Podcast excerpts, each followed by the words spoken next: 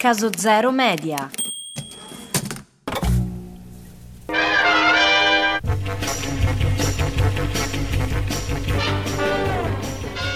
Questa storia parla di un supereroe. Si chiama Alex James Hiddle e come tutti i supereroi non ha un padre.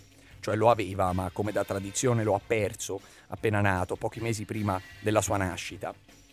E come tutti i supereroi, Alex James Hiddle ha passato un'infanzia difficile, spedito da una famiglia all'altra, da case di parenti e di vicini, senza soluzione di continuità, senza possibilità di mettere radici, mentre i due fratelli erano rinchiusi in orfanotrofio perché la madre di loro non riusciva e non poteva occuparsi. Un trasloco dietro l'altro, senza mai pace, senza mai fissa dimora, senza legarsi a niente. È qui che il carattere di Alex ne risente, cambia, muta, da triste solitario, innocuo, diventa aggressivo, violento. Tanto che la direttrice della scuola chiede una perizia psichiatrica. La diagnosi? Comportamenti aggressivi, deliri di onnipotenza, isolato dal contesto sociale, carenza affettiva. Il giudice ordina cure adeguate per il ragazzo. La madre non ne vuole sentire a malapena i soldi per portare il pane a tavola, figuriamoci per i dottori e medicine. E così scappa a New Orleans ma non c'è da preoccuparsi perché anche i supereroi, si sa, sono spesso emarginati, non compresi e non accettati. Anche i supereroi all'inizio devono imparare a convivere con la società che li circonda perché loro sono diversi. Hanno qualcosa che gli altri, le persone normali, non hanno, che li rende appunto diversi oltre l'uomo.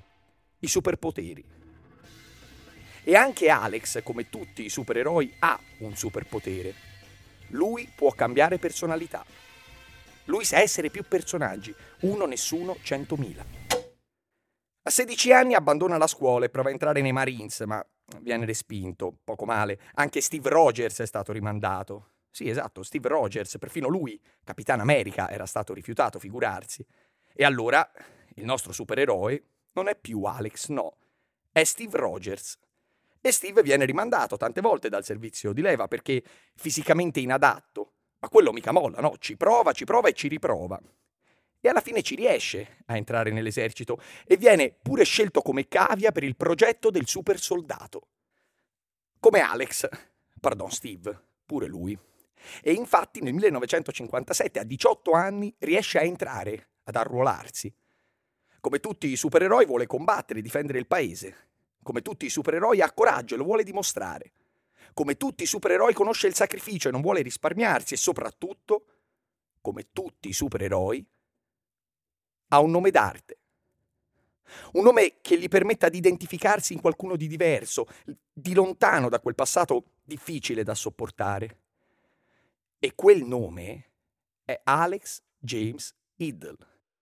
Sì, perché Alex James Hiddle non è il suo vero nome, ma solo una delle tante personalità che si era inventato come Steve Rogers Orson Lee, o altri che si inventerà ancora nella sua vita. Lui si chiama Lee Harvey Oswald e qualche anno dopo, il 22 novembre del 1963, alle 12.30, ucciderà il presidente degli Stati Uniti d'America, John Fitzgerald Kennedy.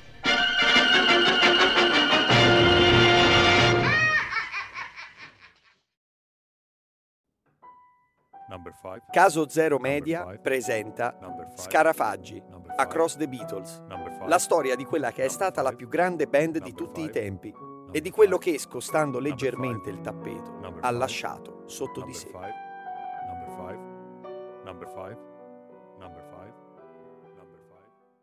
Anche nei Marines, Alex, anzi Lee Harvey, si appassiona alle armi e si procura pure un fucile per addestrarsi. Adesso non è più lì l'aggressivo, ma è lì il cecchino, anche se i suoi colleghi lo definiscono scarso e con mira mediocre. Poi nel 1959 decide di dare una svolta alla propria vita, abbandona il servizio e si trasferisce in Russia. O meglio, vorrebbe. Arriva al confine, lo bloccano, niente visto, non può entrare, si taglia le vene, diventa con un colpo di bacchetta lì la vittima, quella che sa commuovere, e infatti commuove, lo fanno entrare, e vedi i superpoteri dove ti portano. Riceve asilo politico, gli danno pure un lavoro in fabbrica come operaio, lì l'operaio. Alloggiato a Minsk, qui conosce e sposa la sua eroina, la sua Peggy Carter, Marina Prusakova. Il 15 febbraio 1962 rientra vincitore con la moglie e la figlia. Lì è anche padre adesso. Negli Stati Uniti, dove da poco, due anni, si era insediato un nuovo presidente, discendente di una famiglia storica e certo poco fortunata, leader del Partito Democratico. Mr. President, on this occasion of your birthday, this lovely lady is not only punctilious but punctual. Mr. President, Marilyn Monroe. Happy birthday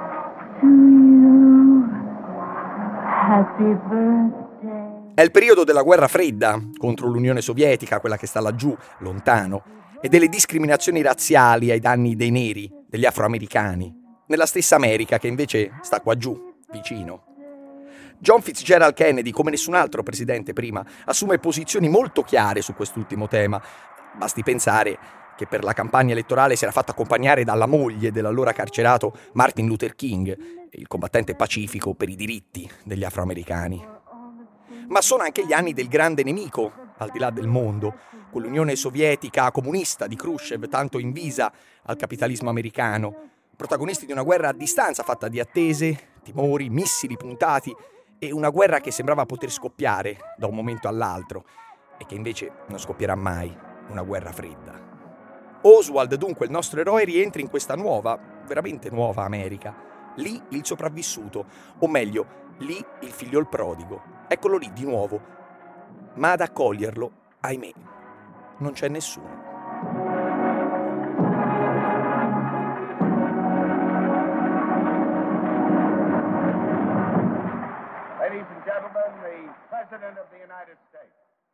un supereroe.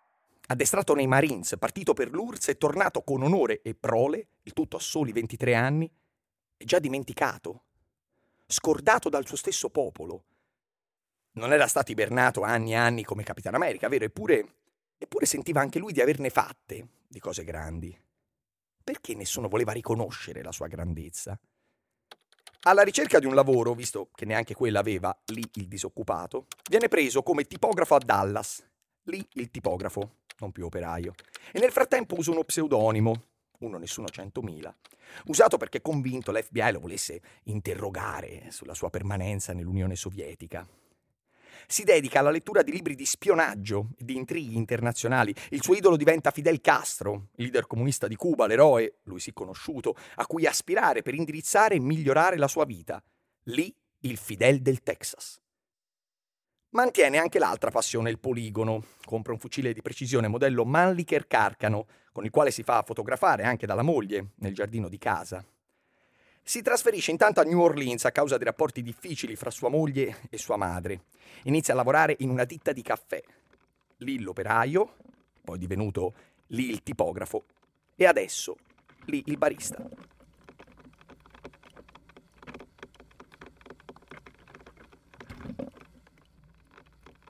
E apre un ufficio con sede a New York, un ufficio pubblico, una commissione per un atteggiamento leale nei confronti di Cuba, anche per combinare qualcosa e mettersi in mostra agli occhi dei suoi nuovi amici, del suo nuovo popolo, i cubani. Nessuno si iscrive, l'iniziativa non ha alcun tipo di successo, ennesimo fallimento in una vita più da supereroe fallito che vincente. Nonostante ciò, scrive rapporti quotidiani e entusiastici sulle sedute ai fondatori del comitato, ovvero a nessuno se non a se stesso. Ma lui è uno, è nessuno, ed è anche centomila. E tanto basta. Nel mentre perde pure il lavoro. Ed è qui che qualcosa nel cervello del nostro supereroe si spezza, si rompe. È qui che inizia a sparire il lì supereroe e nasce lì anarchico, nei suoi diari in quel periodo parla di un'incombente rivoluzione e della necessità di sovvertire con le armi il potere costituito. Non a caso, racconterà poi la moglie, passa le nottate in garage ad allenarsi con l'otturatore del fucile per ricaricare l'arma più velocemente possibile. Intanto il presidente Kennedy, agli occhi degli americani, stava diventando un supereroe, stava diventando veramente il loro Capitano America. È il 10 aprile 1963, quando il nostro eroe Lee, in realtà da poco, pochissimo, il nostro anarchico Lee, effettua l'atto di rivoluzione al potere di cui tanto scriveva, provando a uccidere l'ex generale Edwin Walker, che ora generale non è più, che adesso si è data alla politica e che aveva da poco perso le elezioni come governatore del Texas a scapito di John Connally. Prende un fucile, ma non il carcano, e arriva alla casa dell'obiettivo. Sarà il segnale al mondo che lui lì esiste ancora. Si apposta davanti alla finestra, la finestra del suo studio. Sarà il segnale che oggi lì è un anarchico, sì, ma lì può tornare anche un eroe. Uno, nessuno, centomila. Walker si siede, lì si avvicina fra i cespugli. Lì finalmente farà una cosa buona nella sua misera vita. Respira, prende la mira, spara.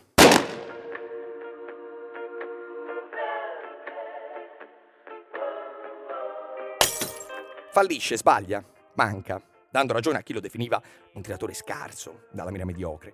Fallisce pur essendo davanti alla finestra fra i cespugli e con il generale lì, fermo, a sedere sulla scrivania. Fallisce, vero, ma non viene preso. E il fatto di non essere stato preso lo spinge ad alzare il tiro, a pensare che si può osare di più, si può mirare più in alto. E poco dopo legge un'intervista, forse cruciale nel suo disastrato percorso mentale. Fidel Castro, il suo idolo, il suo faro, tiene un comizio dove afferma testuale che il presidente Kennedy è un cretino.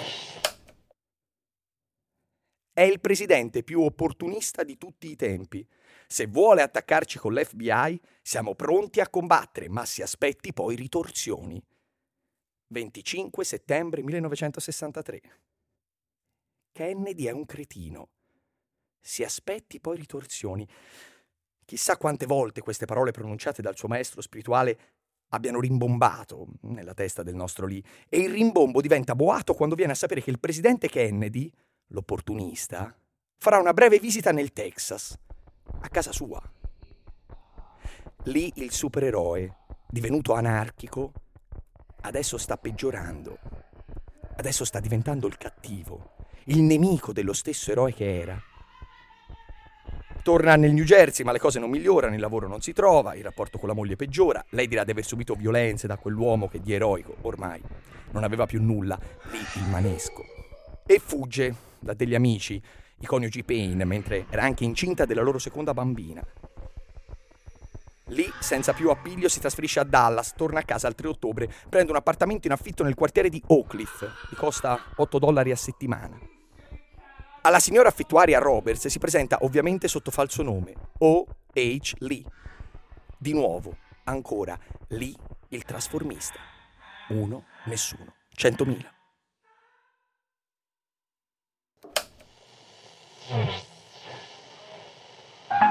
Il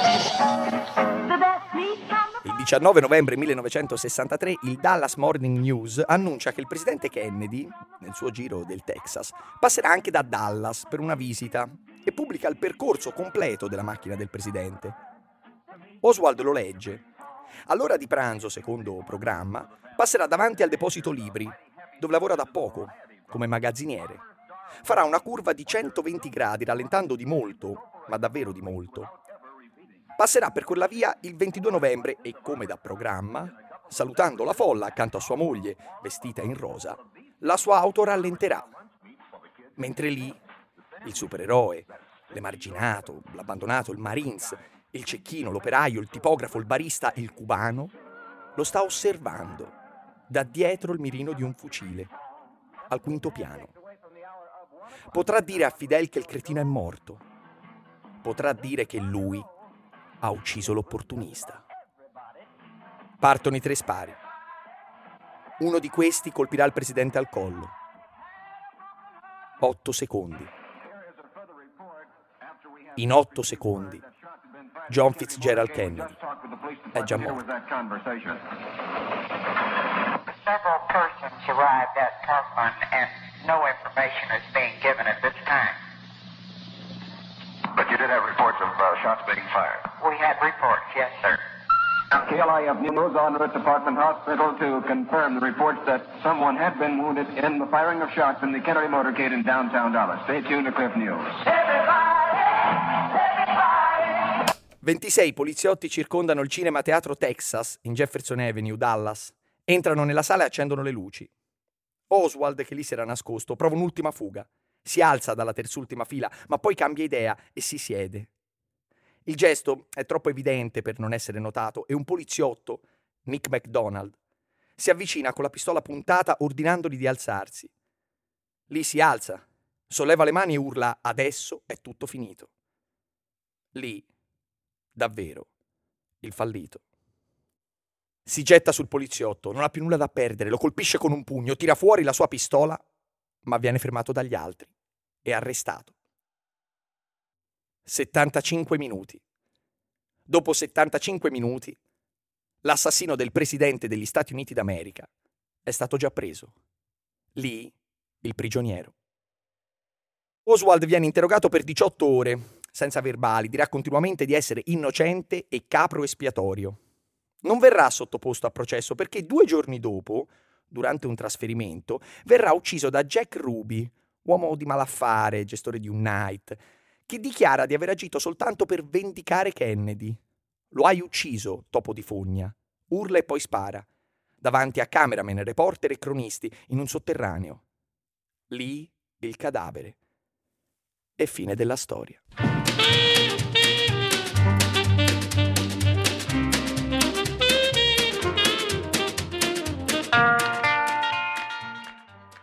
1963 è un anno strano, che inizia con un'America innamorata del suo giovane presidente, un'Italia che applaudiva l'elezione di Papa Giovanni XXIII, conosciuto come il Papa Buono, e la Gran Bretagna nelle mani del conservatore aristocratico Harold Macmillan.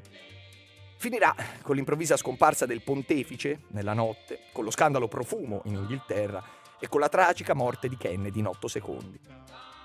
Roosevelt dimostrò che la presidenza può essere un mestiere che si può esercitare vita natural durante. Truman ha dimostrato che chiunque può fare il presidente. Eisenhower che in realtà non c'è bisogno di un presidente. Kennedy che può essere pericoloso avere un presidente. Sì, ok, ma in tutto questo i Beatles Ebbene, nello stesso anno, nello stesso giorno, alla stessa ora, mentre Oswald caricava il fucile oltreoceano a Liverpool, mentre Oswald prendeva la mira, in Inghilterra le radio caricavano, anche loro, un colpo musicale eccezionale. Mentre Oswald uccideva Kennedy, poco più in là, usciva With the Beatles. L'album del successo, l'album della consacrazione, l'album che, secondo Lennon, forse non li avrebbe fatti entrare nella storia, quella con la S maiuscola, dai, ma poteva avvicinarli di tanto così. E così, quella che a inizio 1963 era una semplice band di successo, esplode, letteralmente, con numeri impressionanti e richieste da tutto il mondo. All'uscita dell'album, con l'evocativa foto dei quattro, in bianco e in nero, il portavoce della stampa, Tony Barrow, definirà il gruppo un quartetto favoloso.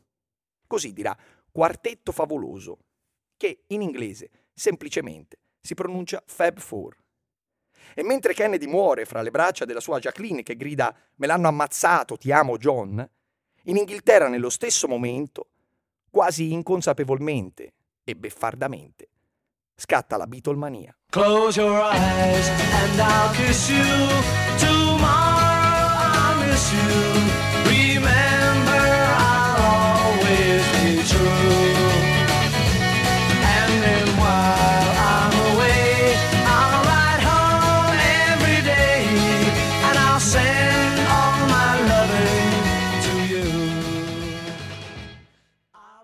Non si è mai visto il Palladium di Londra totalmente pieno, con i suoi 2286 posti, il teatro più grande del West End. Hitchcock ci aveva girato una scena del suo thriller, Il Club dei 39.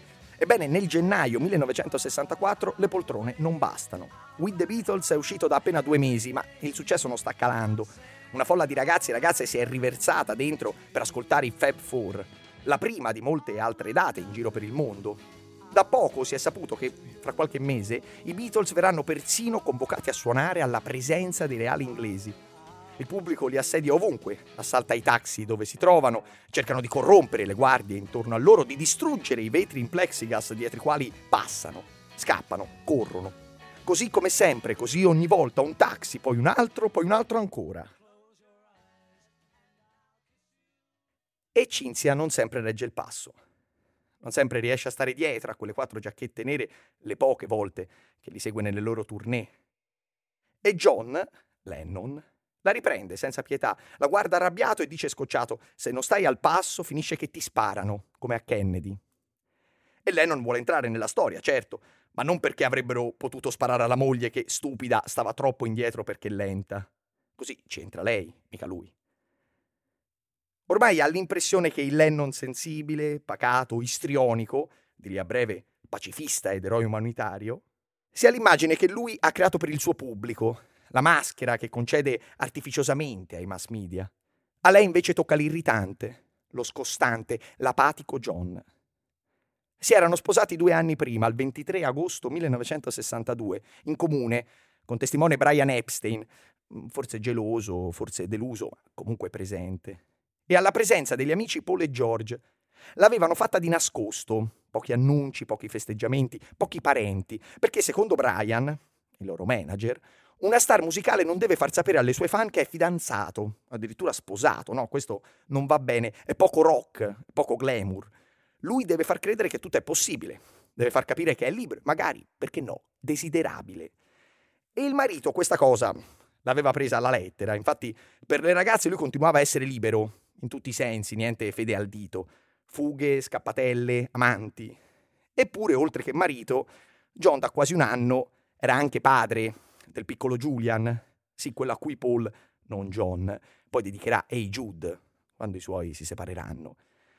Ma anche lì John era arrivato solo tre giorni dopo il parto. L'aveva guardata e aveva detto: È maledettamente bello, Sins. Nient'altro, basta così. Poi via, su, via su un altro taxi a cantare da qualche altra parte, sempre lontano, sempre altrove. Eppure, all'inizio, Winston non era questo.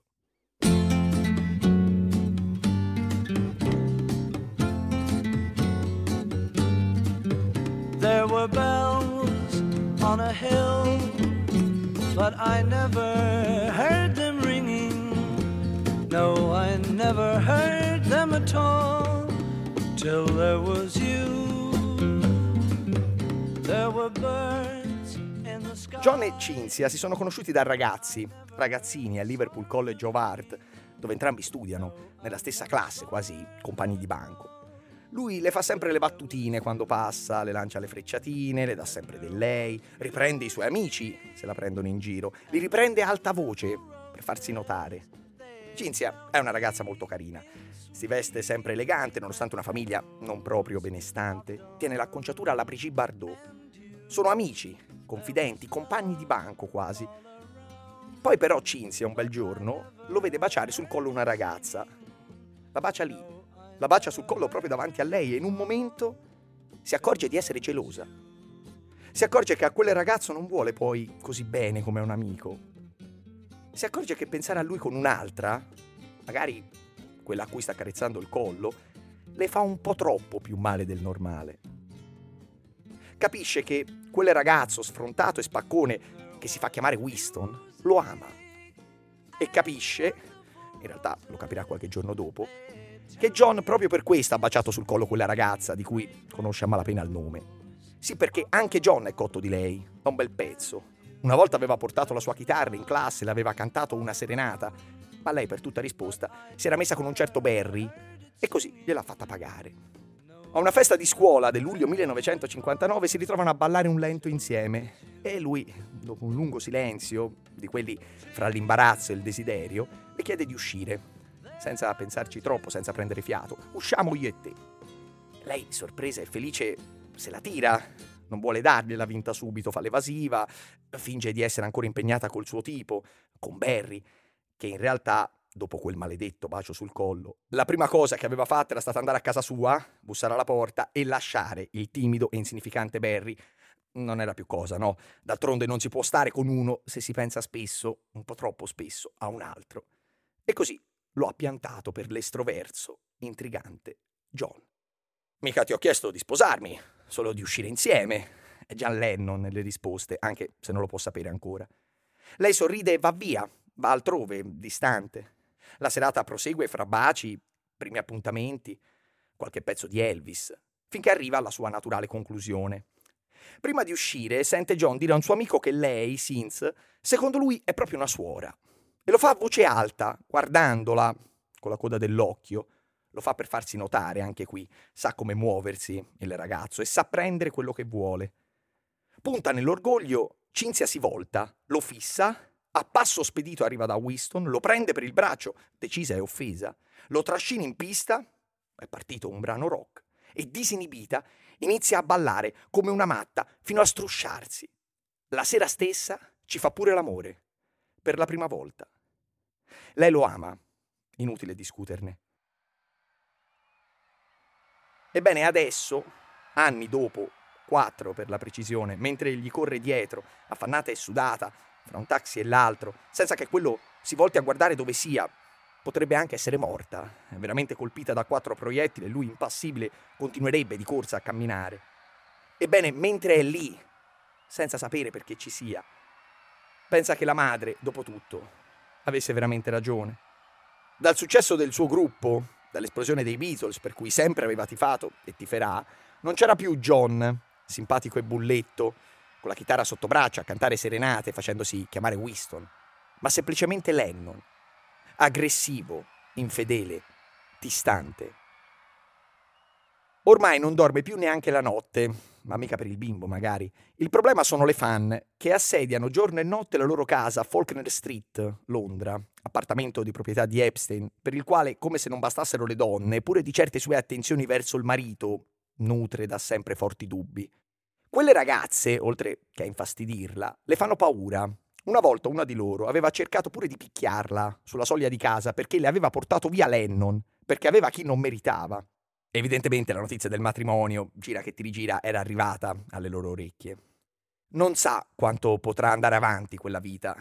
Ma mentre John adesso, miracolo, si volta e ovviamente la riprende, sulla sua lentezza e sul rischio di morire come Kennedy, decide di fermarsi, di non seguirlo più. Che vada da solo in giro per il mondo, così potrà farsi i suoi sporchi comodi. Tanto li farebbe comunque, senza il suo di incomodo. Lei sarebbe stata con il bambino, almeno lei, e con il padre di John. Già, Alfred, il marinaio irlandese, da poco tornato sulla terraferma con una ragazza di 19 anni, che però non era una figlia o una nipote, ma proprio la sua fidanzata. E aveva chiesto al figlio, che lo odiava e lo chiamava Barbone, come lo aveva visto alla porta, di farle trovare un lavoro, anche solo come donna delle pulizie, perché lui no, non aveva più un centesimo. Perché lui tira tira era diventato veramente un barbone, come lo aveva chiamato il figlio.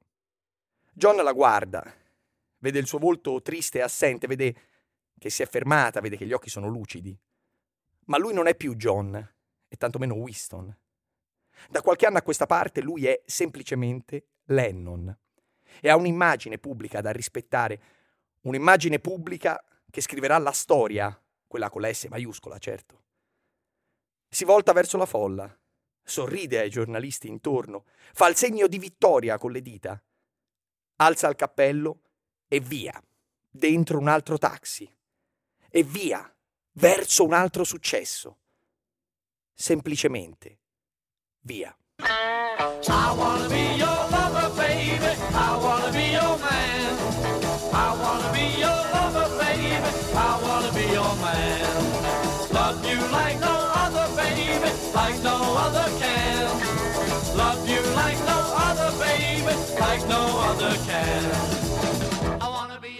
Avete appena ascoltato Scarafaggi, Across the Beatles, un podcast realizzato da Caso Zero Media. Testi e voce Eugenio Nocciolini. Sound design Andrea Casagni. Supervisione artistica Edoardo Orlandi. Si ringrazia per il montaggio Guido Zipoli. I wanna be your man.